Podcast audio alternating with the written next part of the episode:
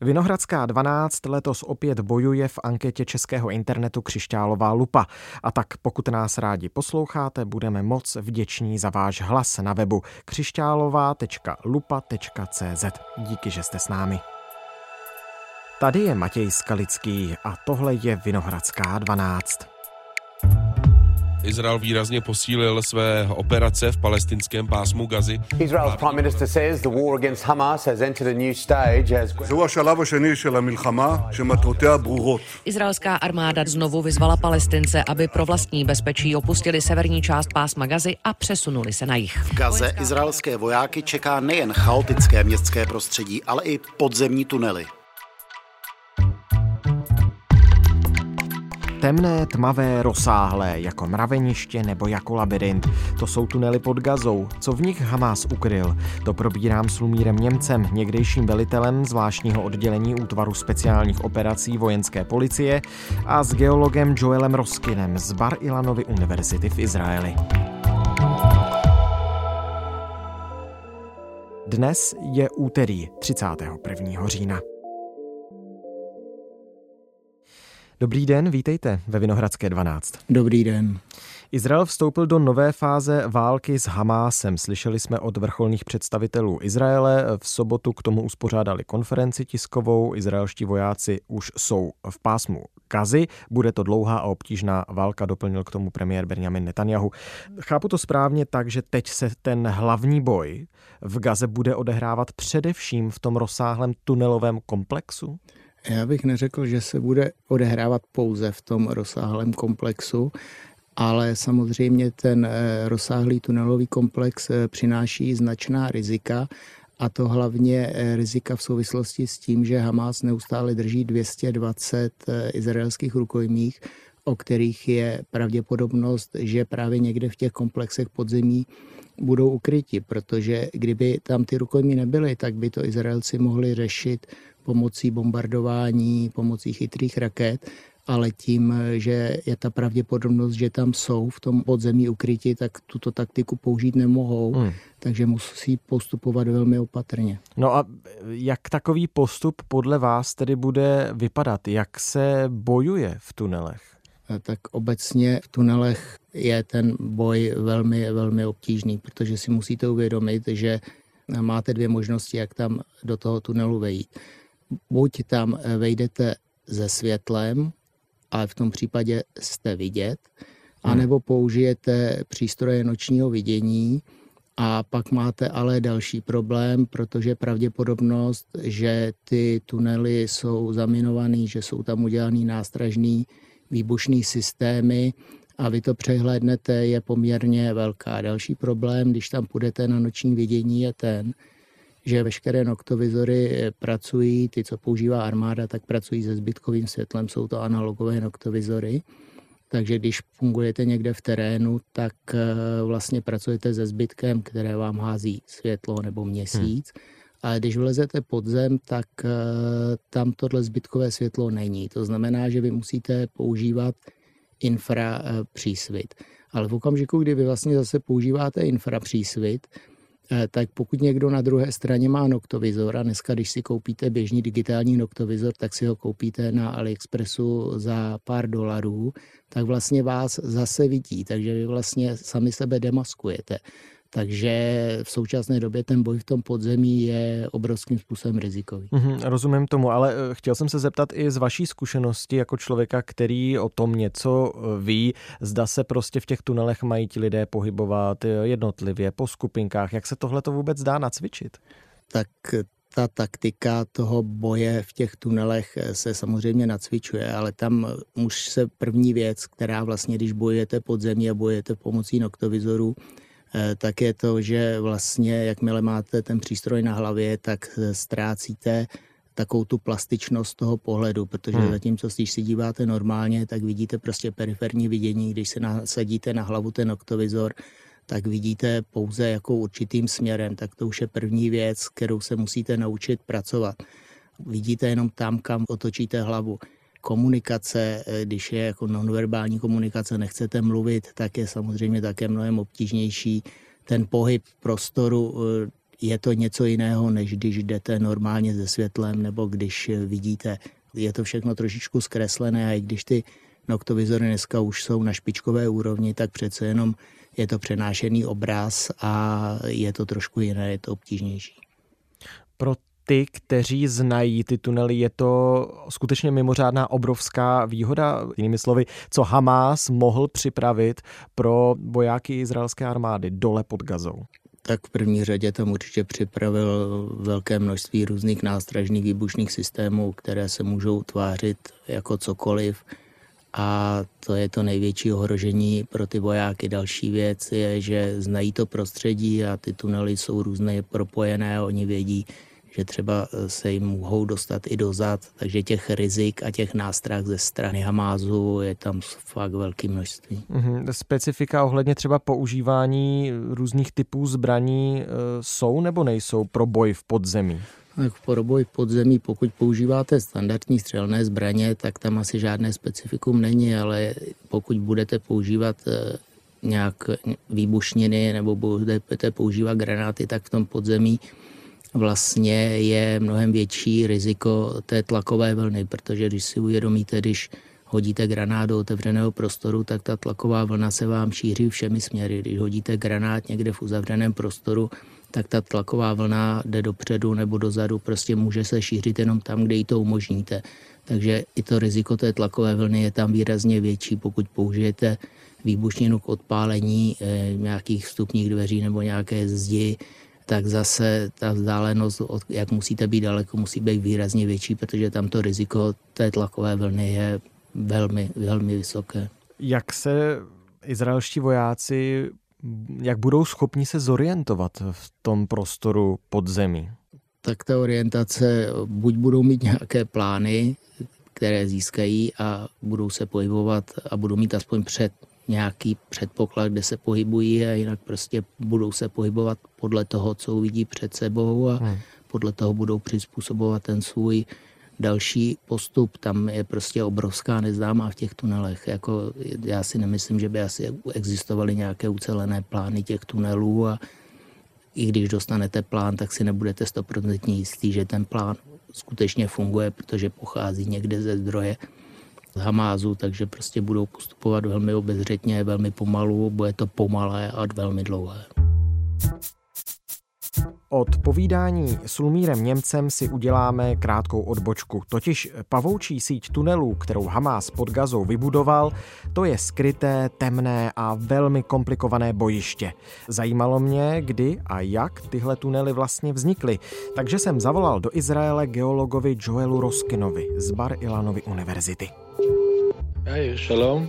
Do you hear me fine? Kdy začal Hamas prokopávat tunely pod pásmem Gazy? Uh, tunely vznikaly už dávno před rokem 2007, kdy Hamas převzal moc v pásmu Gazy. Jejich hloubení začalo někdy kolem roku 1982. Neexistují přesné zprávy o tom, kdy byl založen první tunel. Zpočátku ty tunely sloužily jako velmi jednoduchá propojení mezi domy jednotlivých rodin, které byly rozděleny vznikem nové hranice mezi Egyptem a Izraelem kontrolovanou Gazou. Tehdy došlo k rozdělení města Rafah a vzhledem k tomu, že Egypt dodnes udržuje s Izraelem velmi chladné vztahy a nedovoluje se volně dostat na Sinajský poloostrov jinudy než přes hraniční přechod Eliat, museli rodiny začít využívat takovéto tunely, aby mohly zůstat ve vzájemném kontaktu. Takže tihle lidé, kteří ve městě Rafah žili, to oni začali vytvářet tunelovou infrastrukturu pod Gazou a využili k tomu studny, které tu byly vyhloubené. Po celém nížiném pobřeží severovýchodní Sinaje i jižního Izraele a pásma Gazy nejsou otevřené zdroje pitné vody. Nejsou tu žádné prameny ani žádné toky.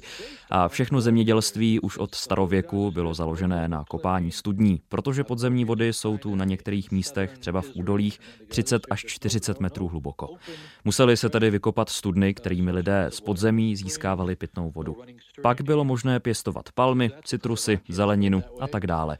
Takže každý člověk, každá rodina nebo rodinný klan měl svou studnu, většinou hlubokou kolem 8 metrů. A pak stačilo jen vytvořit tunel, kterým se spojil s šachtou u domu na druhé straně. Takže takhle to začalo. A jak vznikalo víc a víc tunelů a jak o nich postupně rostlo povědomí, lidé jimi začali přesouvat a posléze pašovat do pásma gazy zboží a vydělávat si tak peníze. Byl to dobrý biznis, protože majitelé tunelů si vydělali pašováním a stejně tak si vydělali i pašeráci samotní, kteří dodáváním zboží rozšiřovali místní trh. A když jste pašerák, tak mezi zbožím, které pašujete, jsou samozřejmě i zbraně, protože ty byly pro ně velmi důležité a bez pochyby jde také o cený artikl k obchodování. Takže tohle je jedna z cest, jak se začal v 80. letech rozrůstat arzenál na území pásma Gazy. A pak v 90. letech převzala Gazu palestinská samozpráva a Izrael začal mít menší kontrolu nad tím, co se tam vlastně děje. Každá taková geopolitická etapa v historii Gazy vedla k dalšímu posílení tunelového komplexu pod Gazou.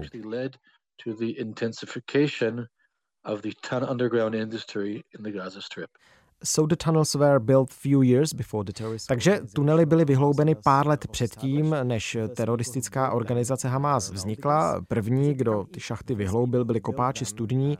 Potom v roce 2007, kdy Hamas získal nad pásmem Gazy kontrolu, bylo to jednodušší hloubit ten velký tunelový komplex? Yeah, so let's just go back to Israel. Israel's left Jasně, pojďme se vrátit do období, kdy se Izrael stáhl. Stalo se to jen dva roky předtím, v roce 2005. Izrael tehdy provedl úplnou vojenskou a civilní evakuaci z pásma Gazy. Palestinským autoritám předal to území s velkými nadějemi. A jen o rok později, a to právě tunelem, unesl Hamás izraelského vojáka Gilada Šalita. V roce 2007 Hamás pásmo Gazy ovládl a ačkoliv od roku 2005 Izraelci ve městě Rafách ani podél hranice s Egyptem vůbec nebyli, tak egyptiané neumožnili volný pohyb zboží a munice. Přitom ale zavírali oči před stovkami nových tunelů, které vznikaly pod hranicí a které končily v malých přístřežcích, které byly egyptianům jasně na očích. A bojovníci Hamásu si tímto způsobem skutečně velmi prohloubili své znalosti podzemních konstrukcí, protože tady byly tunely různých délek, tvarů, pevností i velikostí. Převážely jimi dokonce i automobily. Cars? Auta? Skutečně? Ano, skutečně, tunely se výrazně zvětšily a Egypt se k celé věci nijak nevyjadřoval až do roku 2014, kdy proběhla izraelská operace Ochranné ostří. Tehdy Hamas zužitkoval své znalosti z roku 2007 a vytvořil přes 30 útočných tunelů. Ty ústily nebo měly ústit na území státu Izrael.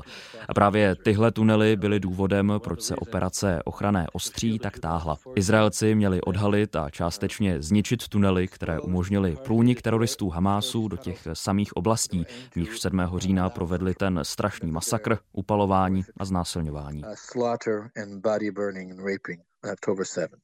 So you've mentioned that the role of the tunnels has changed in the past. Zmínil jste, že úloha tunelů se v minulosti proměnila od eh, běžné snahy získat vodu přes pašerácké cesty až po útočné tunely. Eh, projedou jimi dokonce i auta.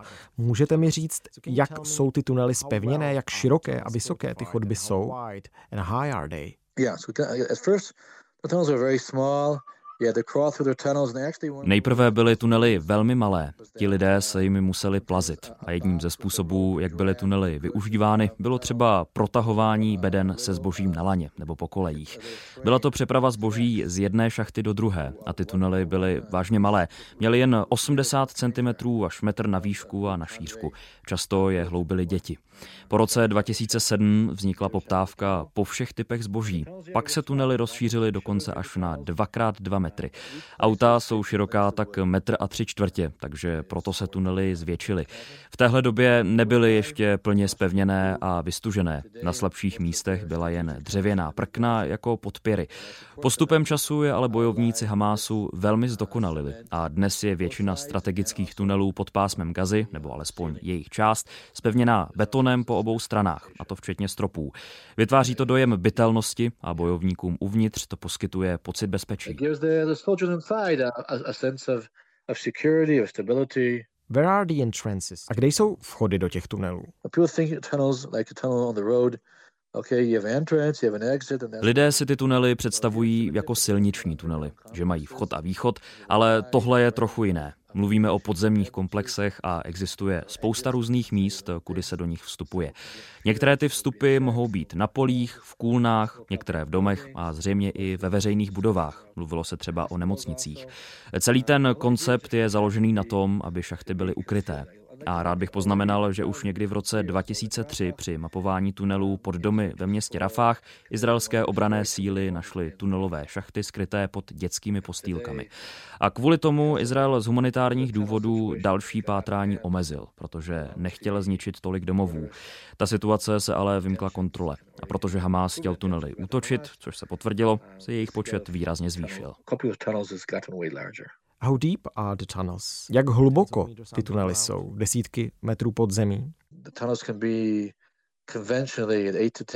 Tunely můžou být běžně 8 až 10 metrů hluboko a už v téhle úrovni je těžké je z povrchu detekovat.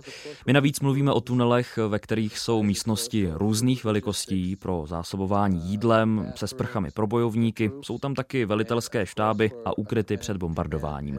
Takže dnes můžeme předpokládat, že v určitých místech je ten tunelový komplex hluboký i desítky metrů. Může být 30, 40, 50 nebo i 60 metrů pod zemí. Mohou tam mít dokonce přístup k podzemnímu zdroji pitné vody.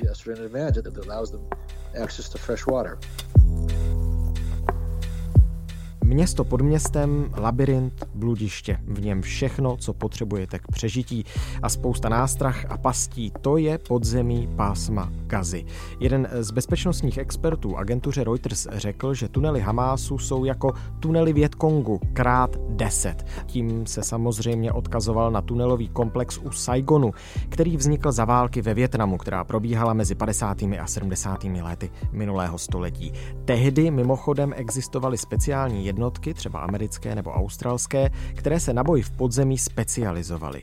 Tunelové krysy, říkalo se jim. Izraelci mají taky svoje krysy, říkají jim ale lasičky a jde o vojenské jednotky v rámci speciálních sil zvaných Jahalom.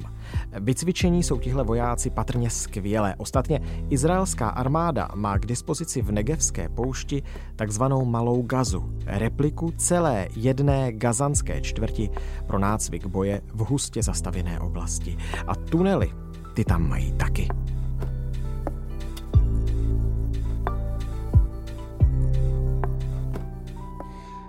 Jsou dva hlavní úkoly, které teď leží před izraelskou armádou v boji proti teroristické organizaci Hamas. Tím jedním je tedy zasáhnout Hamas natolik, jak o tom mluvili Izraelci, aby dokázali se odplatit za toho 7. října. Druhým dalším velmi velkým úkolem je a už jste to taky zmiňoval, zachránit těch více než 200 eh, rukojmích, kteří budou velmi pravděpodobně drženi právě v těch tunelech. Jak náročná ta operace na osvobození nebo na záchranu rukojmích v takovýchto podmínkách podle vás je?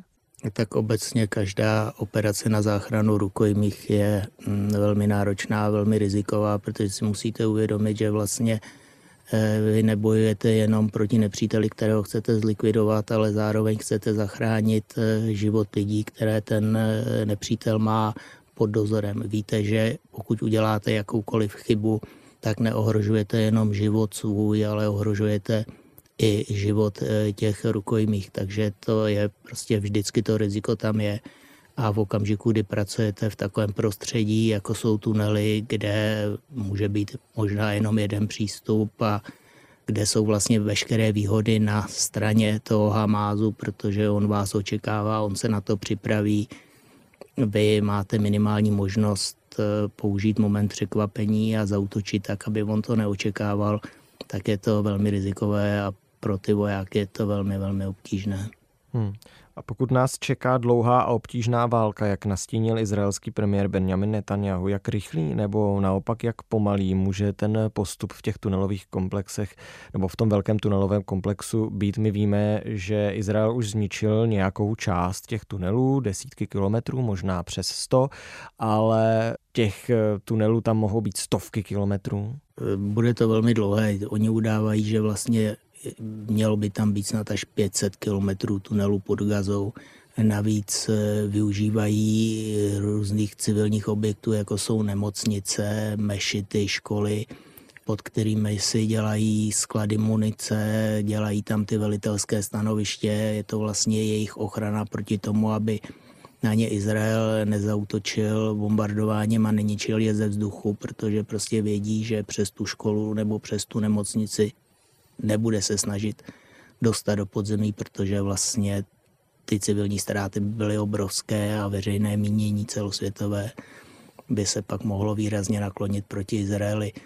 Takže to bude postupně, bude to dlouhodobé, tak jak vidíte, jak ta operace probíhá. Nejdřív tam věli, pak se vrátili, pak tam věli a obsadili část území a už tam zůstávají i s vlastně s obrněnými jednotkami a podstatě budou postupovat krok po kroku tak, aby byly co nejmenší ztráty na civilní straně a samozřejmě také, aby co nejmenší ztráty byly na straně izraelských vojáků, protože když jdete do prostoru, jak už jsem říkal na začátku, kde to ten obránce má připravený očekává vás, tak pro ty útočníky je to velmi, velmi nebezpečné. Tak já moc díky, že jsme to mohli společně probrat. Já vám děkuji za pozvání. Tohle už je všechno z Vinohradské 12, z pravodajského podcastu Českého rozhlasu. Dnes se dvěma hosty, Lumírem Němcem, někdejším velitelem zvláštního oddělení útvaru speciálních operací vojenské policie a s geologem Joelem Roskinem z Bar Ilanovy univerzity v Izraeli. Bavili jsme se o tom, co skrývají tunely pod Gazou. Naslyšenou zítra.